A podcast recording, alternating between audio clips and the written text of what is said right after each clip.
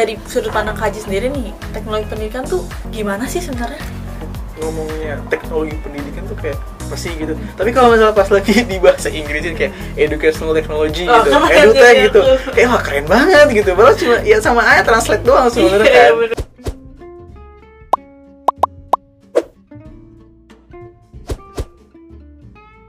Halo halo, selamat pagi, siang, sore, dan malam Tapers.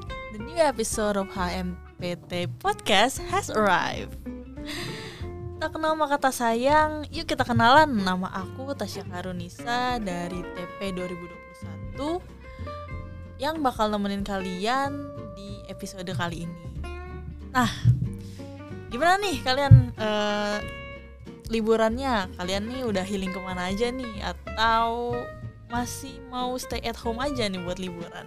Tapi nggak apa-apa ya mau stay at home ataupun liburan yang pasti dengerinnya harus HMPT Podcast. Oke, anyway hari ini kita bakal ngomongin topik yang sangat insightful sih buat kalian yang penasaran tentang apa sih teknologi pendidikan itu. Dan yang pastinya aku nggak sendiri nih di sini. Aku bersama narasumber kita yang kece banget, yaitu ada Kabor Kaji Samudra dari TP 2020. Halo Kaji. Halo, halo. Halo Kaji. Em, gimana nih kabar Kaji? Alhamdulillah baik. Tasya sendiri gimana kabarnya nih? Baik, alhamdulillah. Alhamdulillah. Kan lagi liburan nih Kaji nih. Ah. Kalau boleh tahu apa sih kesibukan Kaji nih sekarang nih? Sibukan ya? Kalau li- Kalau liburan ya kesibukannya rebahan-rebahan aja sebenarnya sih. Cuma di samping rebahan gue juga lagi ikut kepanitiaan juga, organisasi juga, dan lagi ikut beberapa lomba juga. Wah, nih teman-teman kalau for information aja nih, Kak Aji nih sering bolak-balik TV berprestasi. Jadi kalau kalian lihat nih, wah sering nih ngeliat Kak Aji nih. Kak Aji nih bener-bener produktif banget sih. kayak kayak ini, kayak logo kita nih, produktif nama kabinet kita. Oke. Bener. Oke, Kak Aji.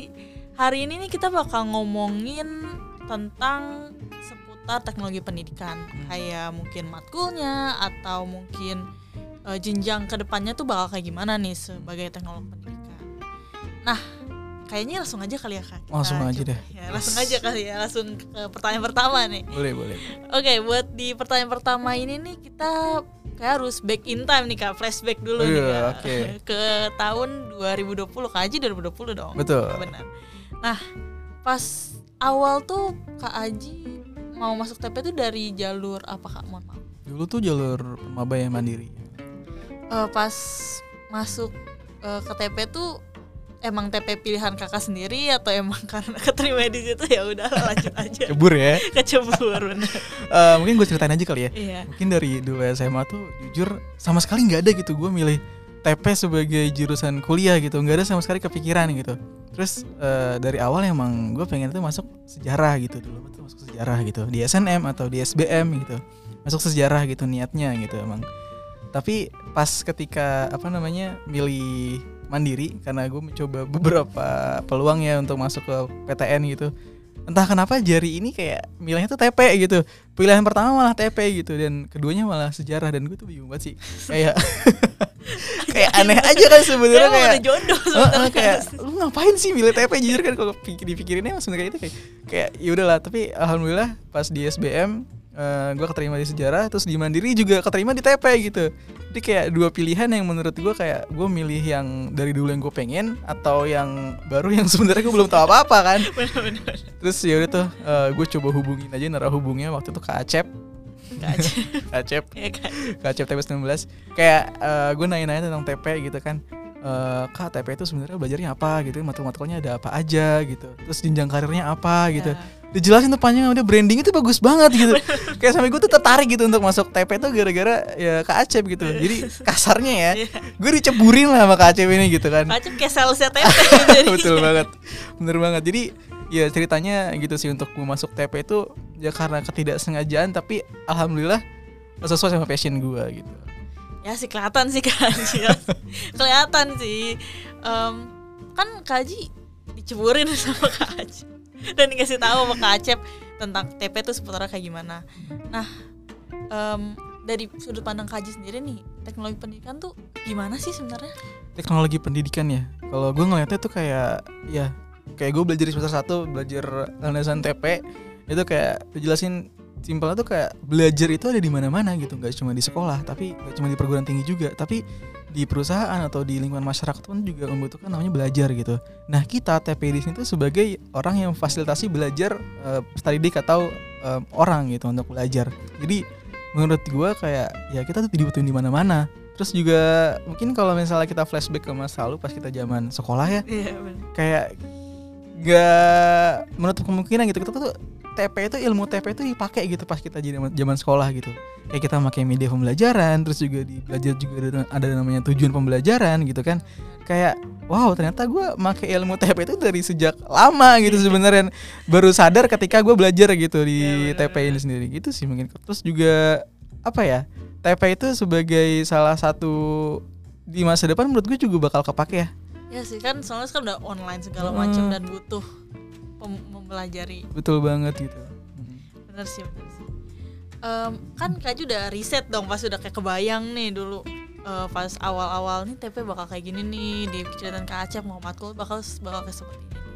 Nah, eh, setelah kaji menjalani perkuliahan nih em, kira-kira dari segi teknologi pendidikan dari matkulnya segala macamnya tuh ada yang beda nggak sih dari bayangan kaji atau ternyata wah sama sih sebenarnya sih? Hmm, mungkin kalau dibilang ya dari awal emang kayak gue ngiranya teknologi pendidikan tuh kayak wah teknologi nih gitu kan. Kita bikin media nih kita bikin Iya. website segala macam gitu. Tapi ternyata kita juga belajar teorinya gitu. Kita belajar teori belajar terus kita juga belajar apa namanya ilmu komunikasi juga belajar desain pesan juga gitu. Dan itu kayak wow gitu ternyata nggak cuma produksi media doang loh gitu kita juga belajar tentang teori belajar dan kependidikan juga gitu Iya benar.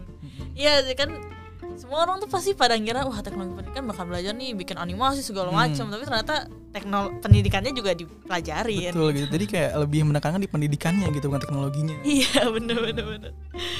Em, ngomongin soal matkul nih kak nih kan tadi kita ngomong-ngomong soal ini dan matkul gitu.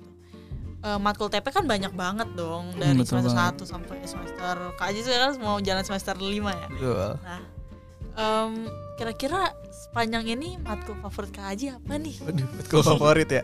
Mungkin gue bagi dua aja kali ya matkul tuh di TP menurut gue ya. Ada Iya. matkul produksi, ada matkul teori gitu. Kalau matkul teori yang paling gue suka banget dari semester 1 sampai semester 4 adalah landasan TP gitu. Oh, Bu Evelyn. Betul banget Bu Evelyn. Dosennya Bu Evelyn dulu. Sampai sekarang sih ya. Ya sampai sekarang Bu Evelyn kemarin juga Bu Evelyn soalnya. Iya, jadi di landasan, di landasan TP itu kita belajar tentang sejarahnya TP, sejarahnya TP itu terbentuk tuh kayak gimana gitu kan. Kita belajar juga kawasan TP. Jadi kayak, kayak, kayak kita ngelihat helikopter view-nya tentang TP gitu. Iya, Jadi kayak kita mau belajar apa nantinya gitu. Jadi kita tahu semua tentang TP di landasan TP itu sendiri. Terus juga kita belajar apa lagi? ya? Favorit kedua mungkin teori belajar kali ya. Teori belajar pembelajaran ya. Itu juga kita belajar tentang empat teori belajar yang ya itu ternyata digunain gitu selama di pembelajaran. Oke, terus untuk matkul produksi itu yang paling gue suka yang pertama adalah belajar berbasis komputer. Ya itu mungkin saya udah belajar juga oh, ya. Udah ini Pak Imbar. Betul Pak Iya, Imbar. 2. Iya betul banget. Jadi kita belajar tentang bikin media digital ya. Kayak kita bikin storyboardnya dulu, kita bikin flowchart gitu kan. Jadi yang gue pelajari adalah ketika kita bikin media, kita harus bikin pre-productionnya dulu gitu biar nanti pas bikin medianya itu nggak bingung mau ngapain.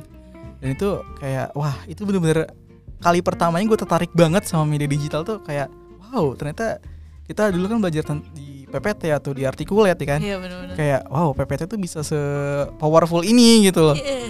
dan ya mungkin dari situ kayak gue tertarik sih untuk ikut lomba-lomba yang media digital segala macam itu sih mungkin sih emang eh, karena aku belajar BBK juga kayak asik sih karena Iya. ngul- lebih ngulik kan. Kalau kemarin kan masih teori-teori teori aja Betul kan ini banget. lebih ngulik kan semester 2 lebih ini. lebih nyemplung ke Iya, produksi nyemplung, medianya iya, kan bener, gitu. bener, bener, bener. Eh, terus mungkin kalau matkul lainnya animasi kali ya Oh animasi. masih kita belajar tentang AR tentang VR dan itu kayak menarik banget kayak wah gue bisa nantinya gue bakal bisa bikin aplikasi AR sama VR nih gitu kan kayak kita belajar tentang bikin VR tuh pakai aplikasi apa bikin AR tuh pakai aplikasi apa gitu kan. Terus yang paling gue dapet banget feelnya tuh pas lagi belajar animasi itu adalah eh, ketika Pak Imbar bilang kalau bikin media pembelajaran itu jangan mubazir gitu. Atau mubazir di sini adalah ketika misal lu bikin VR atau bikin AR gitu cuma padahal dengan media yang lain pun bisa gitu misalnya media flashcard tuh bisa mencapai tujuan pembelajarannya gitu Bener. Jadi kan sayang sayang biaya produksinya kan untuk lu bikin AR ya mending lu bikin flashcard gitu kan. Iya benar. Heeh, jadi ya itu lagi. Jadi secanggih apa pun medianya, se sedigital apa pun itu medianya kalau misalnya nggak tercapai tujuan pembelajarannya ya bukan Sia-sia. merupakan media pembelajaran yang baik gitu kan. Em, kan kita lagi ngomongin soal animasi animasi itu berarti kaji dapat di semester 4 ya Ya betul semester 4. semester 4 nah kan tentang VR AR itu berarti kan masuk ke media pembelajaran dong Hmm, betul banget. ini tuh VR VR AR media pembelajaran VR AR nih famous banget nih kak dari Hmm. semester 1 udah dibahas mulu dari media Hmm. pembelajaran itu udah dibahas kan dari awal banget nah kira-kira em, buat aku sendiri juga dulu masih rada-rada apa sih bedanya tuh VR sama AR soalnya virtual reality augmented reality? Ya sama reality reality juga. Hmm. layar-layar juga yang dilihat betul, itu kan. Kayak apa sih sebenarnya bedanya antara VR sama AR ini? Bedanya ya kalau bedanya mungkin gue lebih ke device yang untuk mengakses si VR atau AR-nya gitu. Mungkin kalau AR itu sendiri kan kayak kita menghadirkan suatu di, layanan digital dua dimensi atau tiga dimensi ke sebuah apa ya lingkungan kita lagi ke dunia nyata gitu. Ya, bener. ini kalau misalnya Tasya tahu Pokemon Go Heeh. nah itu mungkin eh, ya AR tuh kayak gitu gitu. Jadi kita bisa lihat Pokemon tuh oh di sini ada Pokemon nih gitu ada model 3D-nya itu muncul tiba-tiba di dunia nyata kita gitu. Padahal nggak ada. iya padahal nggak ada gitu. Jadi kita eh, aksesnya melalui kamera di smartphone gitu. Kalau VR itu sendiri nah bedanya adalah eh, device-nya gitu. Jadi kalau VR kita harus pakai headset VR atau apa namanya kacamata VR gitu kan Heeh. untuk mengakses eh, dunia virtual di VR itu sendiri gitu. Jadi VR itu apa ya? Jadi kita mungkin bedanya sama AR adalah kita akses VR itu melalui headset atau ka- kacamata VR gitu. Jadi eh, dengan VR juga apa namanya eh, kita bisa gitu mengakses dunia virtual secara 360 derajat. Kayak ya kita di ruangan sebuah ruangan gitu kita bisa lihat sekelilingnya tuh ada apa aja gitu kan. Kayak misal di museum atau di sekolah gitu kita bisa gitu untuk eh, mengaksesnya melalui VR gitu. Gitu sih. Lah ya. betul banget. Terus juga mungkin kalau dibilang biaya produksi ya Ya. mungkin lebih mahal VR karena ya kita bikin 3D 3D objeknya itu lebih luas karena kan lingkungan 360 gitu kan iya, bener. betul. Nah, Kak, kan ini kita ngomongin soal media pembelajaran nih udah masuk nih. Hmm. Em, akhir-akhir ini ada media yang lagi hits banget sih diomongin di Hmm. Twitter, di TikTok, Instagram juga ya kayak bener-bener hits banget tentang media ini apa metaverse. Oh metaverse. Iya, tahu Oke, nggak iya, metaverse tahu, tahu, lagi? tahu. Lagi rame Gitu, banget sih iya. dibahas di mana-mana kayak di sosial media tuh kayak dibahas metaverse, Iya, metaverse, kayak metaverse. gitu. konser pakai metaverse Oh. segala macam kan.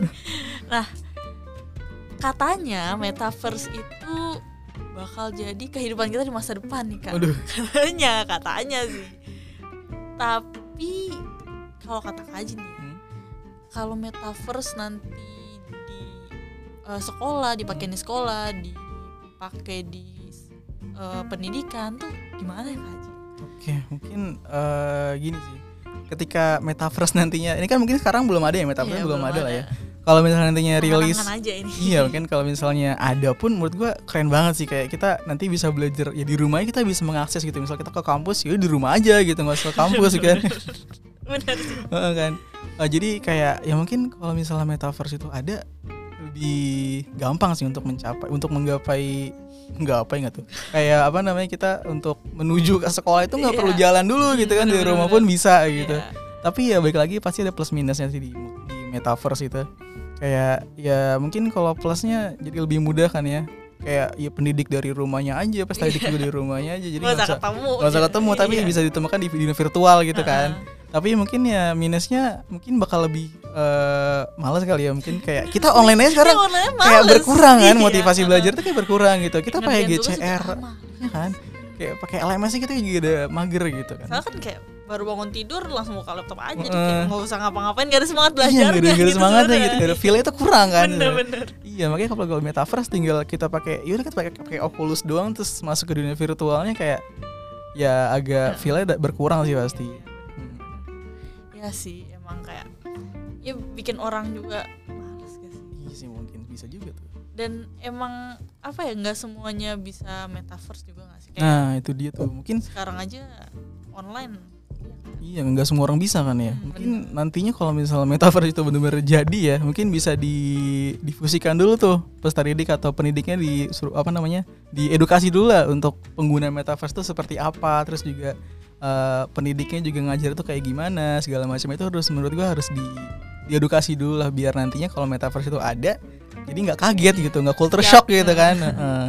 gitu Ya. sih mungkin. ya sih kan online juga sekarang ada yang LMS Zoom juga masih Hmm. banyak yang nggak bisa. Kan kadang masih banyak yang bingung. Oke kita ke next question ya kak. Oke, baik. Em, wah kayaknya nih next questionnya nih ternyata pertanyaan terakhir nih kan nih. Udah di akhir nih kita kayaknya nih kak. Oke. nah untuk pertanyaan terakhir ini nih kak. Ini nih pasti jadi pertanyaan banyak orang sih. Jujur aku juga nanyain ini sampai sekarang masih kayak aduh kebayang nggak masih kebayang kebayang lah gitu Eh, jadi pertanyaan terakhir ini tuh em, seputar jenjang karir untuk anak-anak TP nih kak untuk Oke. para teknolog pendidikan nih jenjang karir ke depannya tuh apa sih soalnya kan kayak teknologi pendidikan nih bakal ke mana sih kita sebenarnya nih apa kita jadi guru atau kita jadi guru komputer atau gimana kan ada yang Iya, tahu stigmanya kan. gitu sih iya, ya? Ih, gue jadi guru komputer gitu kan ya. iya kan Kalau enggak juga kan. Oke, karir ya, ngomongin karir, jujur gue juga belum ngerasain sih gue bakal jadi apa nanti belum tahu kan. Iya. Ya mungkin dari kacamata seorang mahasiswa semester 4 TP, eh gue ngelihatnya jenjang karir TP itu luas ya. Kayak yang tadi di awal gue bilang kalau belajar itu nggak cuma di sekolah, nggak cuma di perguruan tinggi, tapi di perusahaan pun juga itu dibutuhkan gitu kan. Di kediklatan, di kepelatihan juga itu dibutuhkan banget dan itu di mana-mana itu pasti ada gitu, nggak cuma di sekolah doang gitu. Jadi menurut gue untuk jenjang karir TP ini luas banget ya. Bahkan kemarin gue lihat eh, oprek di TNI itu juga ada loh untuk S1 masuk TP. Ada loh. kok bisa ya iya, jadi TNI loh. emang luas banget di mana tuh kayak ada aja gitu. Jadi ya begitulah menurut gue sih luas ya. Terus juga ngomongin karir nggak ketinggalan itu ngomongin konsentrasi nggak di TP gitu. Teknologi pembelajaran sama teknologi kinerja gitu. Yang mungkin sekarang jadi struggle nya mahasiswa semester 5 nantinya. kayak milih yang mana ya tekno mau yang tekin gitu. Iya, mungkin ya dari situ mungkin kita bisa mm, mengarahkan diri kita nih mau jenjang karirnya mau di di mana gitu. Mungkin kalau misalnya di teknologi pembelajaran, kita bakal lebih belajar untuk di pembelajaran gitu.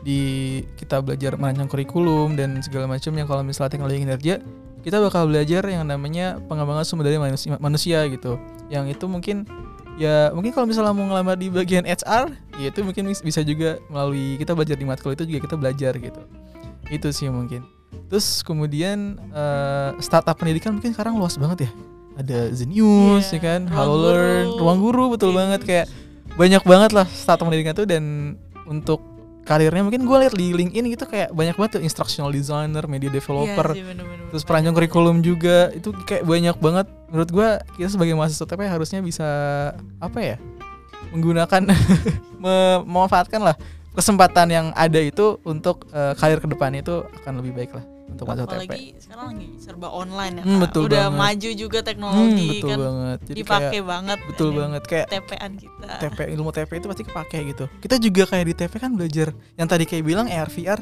Ya. itu kan bisa jadi portofolio kita juga Iya, kan, ya bener, kan? bener, Bener bener, banget bener. itu. Kayak kita udah punya portofolio nih untuk ke depannya jenjang apa untuk kerja dunia kerja itu kayak pasti dibutuhkan lah. Kita udah punya portofolio yang sudah kita rancang lah sejak kuliah gitu. Iya sih bener-bener banget nih teman-teman. Jadi buat kalian yang bingung kan biasanya tuh kalau di Twitter Twitter nih kak, TP tuh stigmanya tuh kayak bingung. Aduh di TP bakal jadi apa nih? Kayak banyak tuh orang yang underestimate TP. Padahal TP tuh sebenarnya kayak hidden gems gak Iya betul banget betul banget. Nggak banyak yang tahu tapi buat jenjang ke depannya tuh luas. Luas banget. Nah, iya, kalau misalnya ngomongnya teknologi pendidikan tuh kayak apa sih gitu. Tapi kalau misalnya pas lagi di bahasa Inggrisnya kayak educational technology Oh, gitu, keren edutech sih gitu. Kayak wah keren banget gitu. Padahal cuma ya sama aja translate doang sebenarnya Iya, kan. bener bener bener. bener. Iya gitu. Iya sih, benar-benar. Jadi kita nggak cuman jadi ya guru-guru doang kan biasa orang kayak wah pendidikan di guru gitu. Ternyata kita banyak teman-teman tuh. Jadi luas. gak usah takut masuk TP. Jangan takut masuk TP. Lu kalau misalnya lu kurang bisa di bagian bikin produksi media ya kan ada juga perancang kurikulum atau juga perancang desain pembelajaran itu juga kayak ada gitu nggak cuma produksi media doang Benar banget nih kak.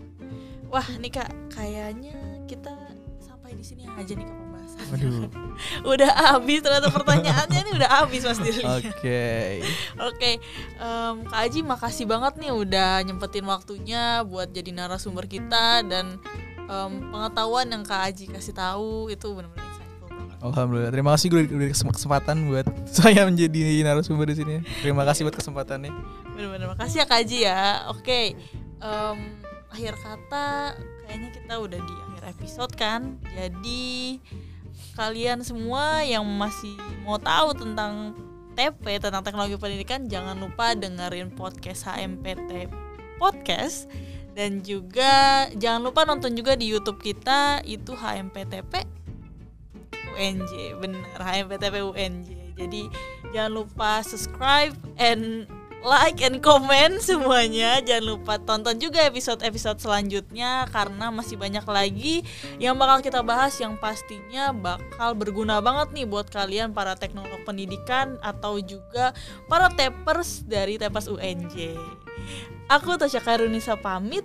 Um, see you on the next episode guys. Dadah